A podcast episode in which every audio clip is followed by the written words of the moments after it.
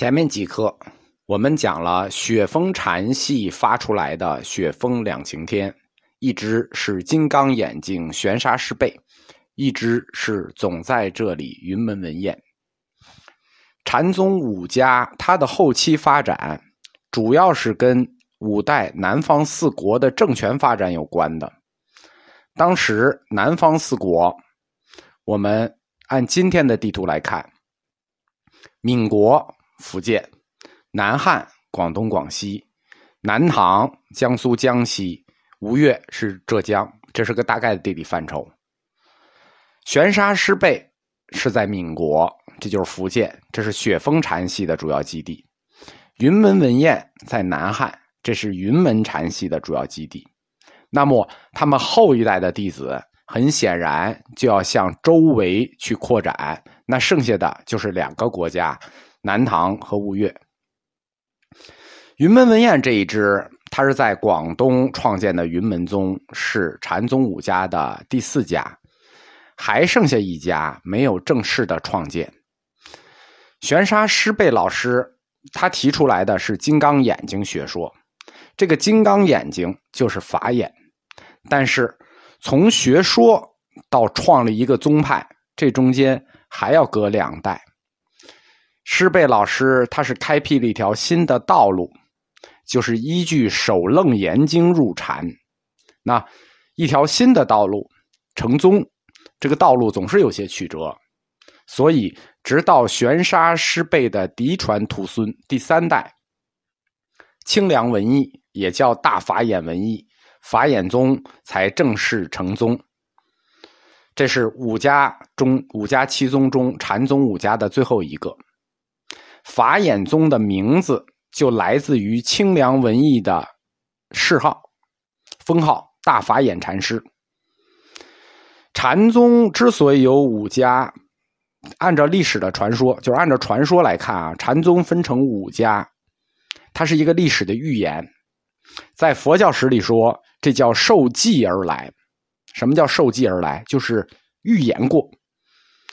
我们在佛教诗词里的第一课就讲过，达摩有一首诗，叫做“物本来此土，传法救迷情。一花开五叶，结果自然成。”达摩祖师就已经说了，预言了“一花开五叶”。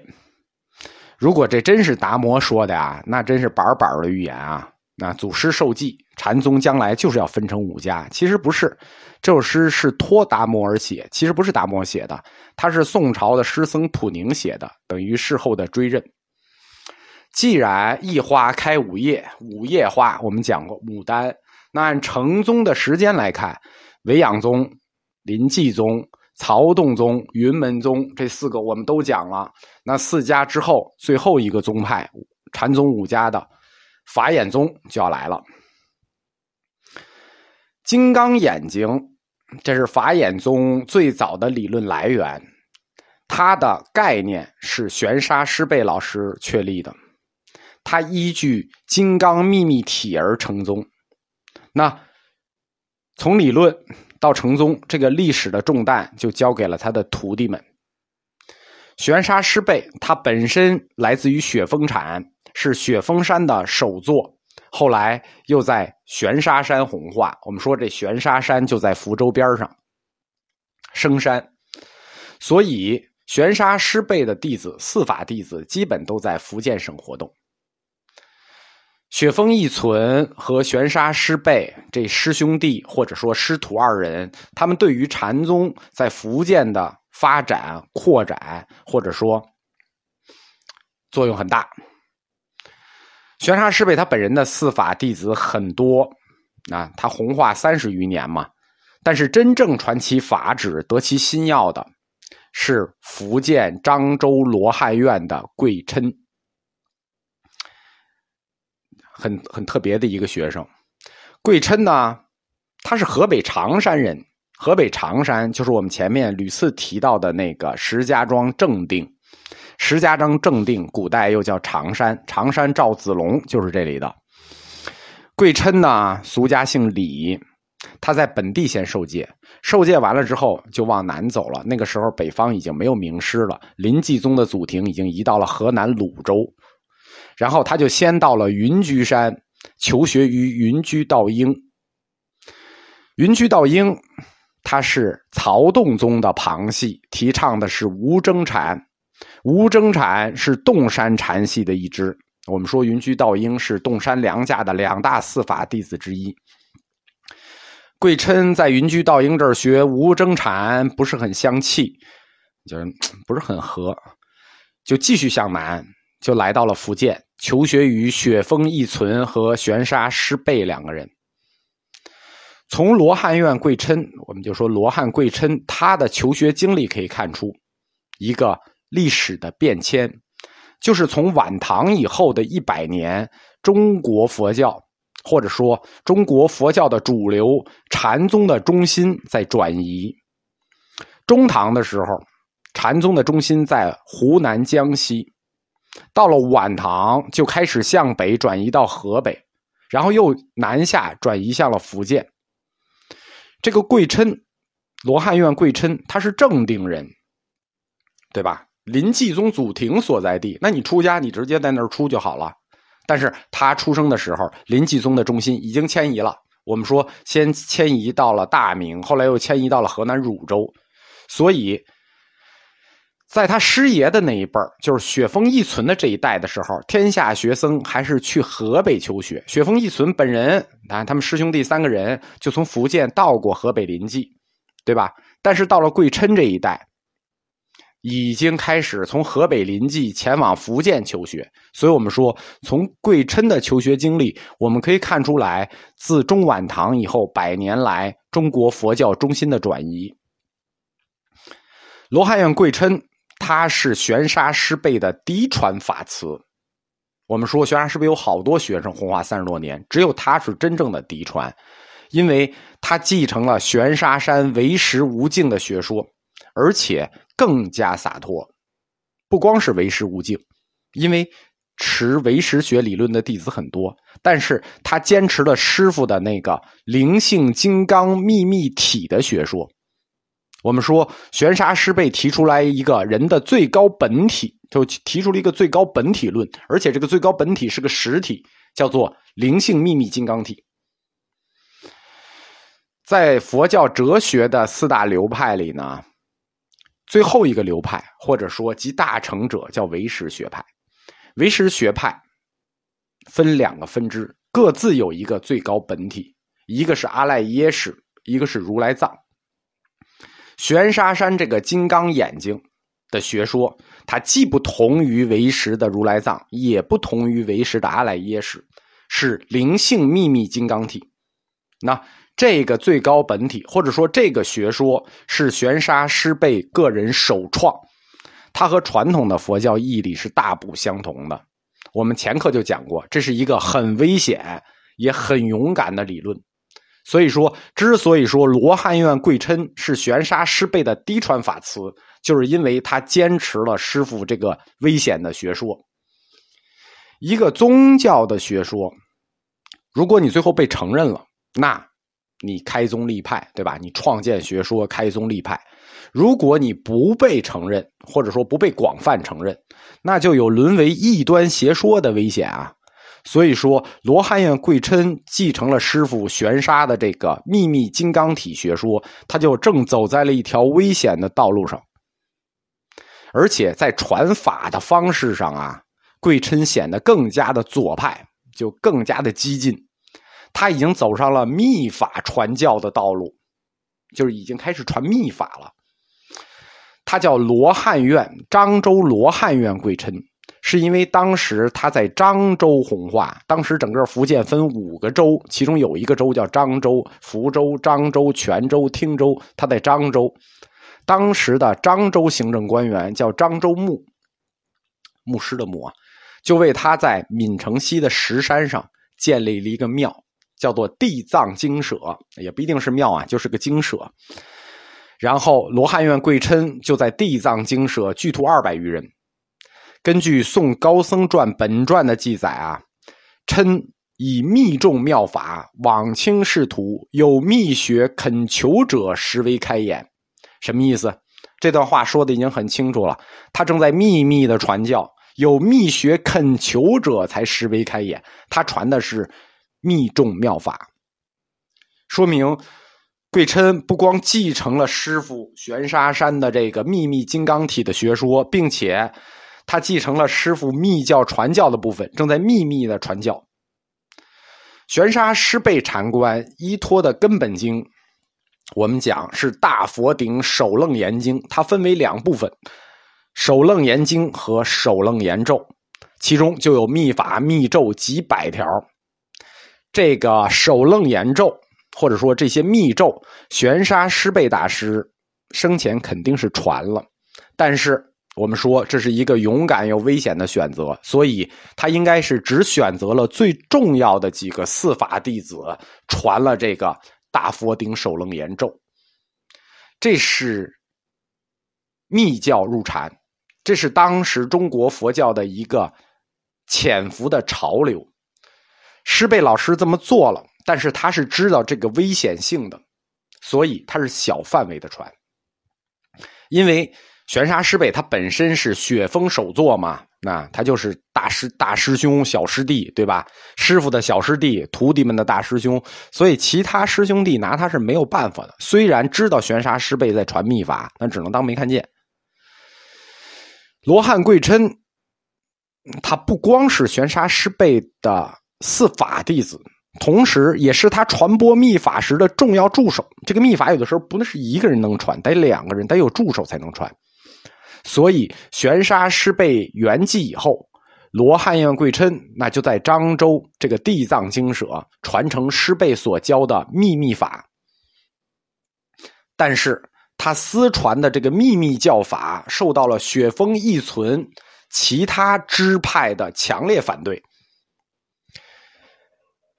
雪峰禅受闵王册封，有五大子一首座，就五个领头的。那剩下的百百十人，除了玄沙师辈，还有四个：洞眼可修、鹅湖智福、昭庆慧灵、古山神宴，这是剩下的四大首座，对吧？我们说师辈大师和雪峰大师是同时入寂的，所以那罗汉院贵琛继续传秘法的时候，师叔们就看不下去了啊。那其他支派是强烈反对的，小师叔最后就出手了。那四个师叔嘛，四个得法师叔，其中小师叔古山神验就出手了。古山神验就找到了当时的漳州牧，要通过政治势力逼迫这个罗汉院贵琛放手，对吧？师傅有两条路，一条是唯识学，一条是秘密金刚体。你学那个唯识学就好了，你为什么要坚持这个秘密金刚体学说呢？所以他想通过政治势力逼这个罗汉院贵琛放手，而且还有四个师叔嘛，对吧？洞眼可修、鹅湖智福、昭庆慧灵，还有我古山神宴，你随便挑一个，你挑谁都可以，你挑哪个，我们就立刻认你为司法弟子。只要你能放弃玄沙师辈，归入正宗血风禅系。为什么这么做呢？我们前课说过啊，玄沙师辈他和其他弟子不同。他本身就是平辈儿的师弟。第二，玄沙山法旨和雪峰山法旨，它是属于两个学派，在佛教里，玄沙山是唯识学派，雪峰山是中观学派。大师兄活着，四个小师弟不敢怎么着，但是大师兄不在了，对吧？我们收拾你个师侄，还不手拿把掐的？而且雪峰的师叔们啊，给开的条件还是不错的。就是说，你想挑谁挑谁，对吧？你只要放弃你师傅那个金刚眼睛学说就可以了。但是他们这一次他挑错了人了。罗汉院贵琛，他是河北常山人啊，啊，我们不说有地域其地域这个呃性格吧。常山赵子龙的老家那儿的人硬气的很啊，背师弃义这种事儿怎么可能干呢？而且按曹洞宗的礼法。背师弃义，相当于欺师灭祖，那就是谋杀亲爹啊！所以僧史记载，罗汉贵琛确乎不拔，终为厌禅而凌吝，什么意思啊？就是古山神彦给张周穆进了谗言，他确乎不拔，就不服，就不同意，终未厌谗，就是被古山神彦进了谗言而凌吝，就是凌辱加蹂躏，凌辱加蹂躏，反正字面上是这个意思啊，凌吝，但说的很含糊，因为毕竟他们是那个师叔师侄嘛，对吧？还不至于这样，但是肯定是压制排斥了贵琛，但贵琛的态度呢，就三个字：你随便。贵琛就这么硬挺着，开始向禅宗内部输入密教。自玄沙师备和罗汉贵琛开始，禅宗输入密教，这就是一直隐隐的一个趋势。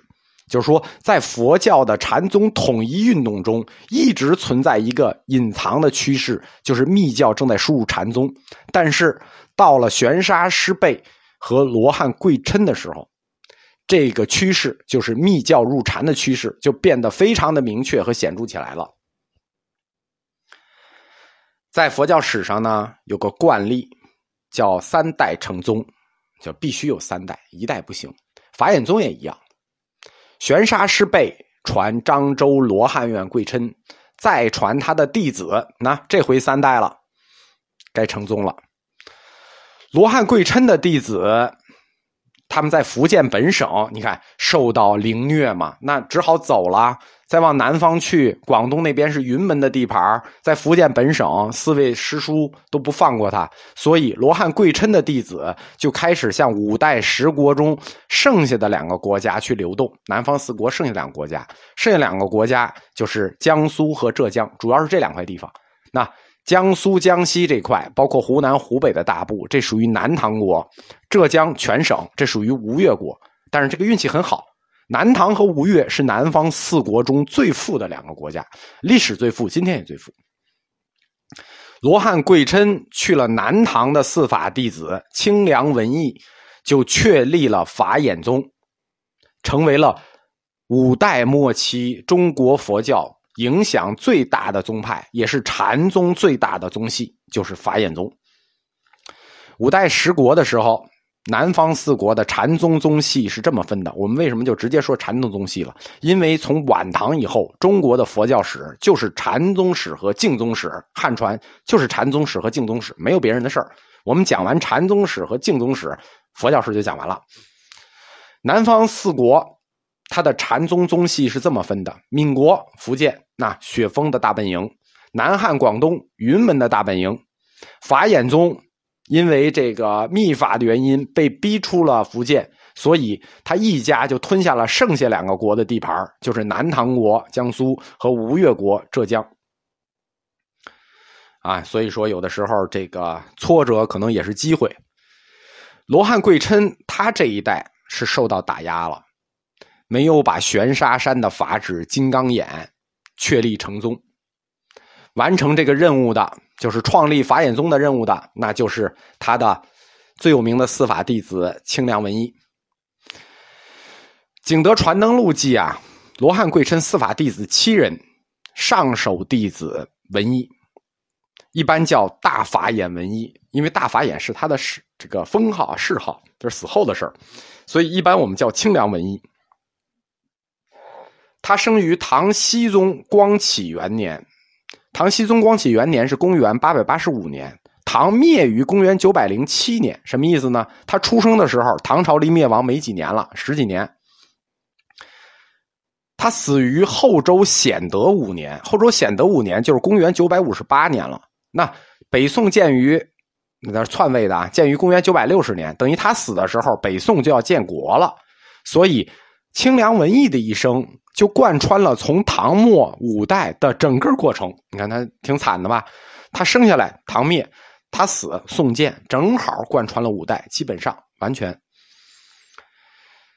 大法眼文艺，他俗家姓鲁，这样吧，他有封号之前我们叫清凉文艺，他没有封号，他有封号之后我们叫大法眼文艺吧。清凉文艺，他俗家他姓鲁，杭州人。那个时候杭州叫余姚，余姚人书上记载他。因为他生于的是乱世，乱世嘛，能活下去，所以说少年时就被父母舍出家了，就童年就出家了，不然活不下去啊！乱世七岁落发，在浙江绍兴的开元寺受戒。当时福建的雪峰禅声望正隆，所以文艺到了青年时代的时候，就南游去参拜雪峰，就想去福建就学雪峰禅。那个时候，雪峰已经不在了啊，但是还有那四大高僧嘛，四大呃首座嘛，所以他到了福建就去参拜这个雪峰首座。第一个参拜的。是雪峰一存五大受法弟子中的第四个，最小的是古山神彦，他参拜的是第四个长庆慧灵。但是呢，文艺跟长庆慧灵谈的很不投机，怎么这样呢？所以就回乡。他在返回的路上，偶然的机会，在路上就碰到了罗汉院贵琛。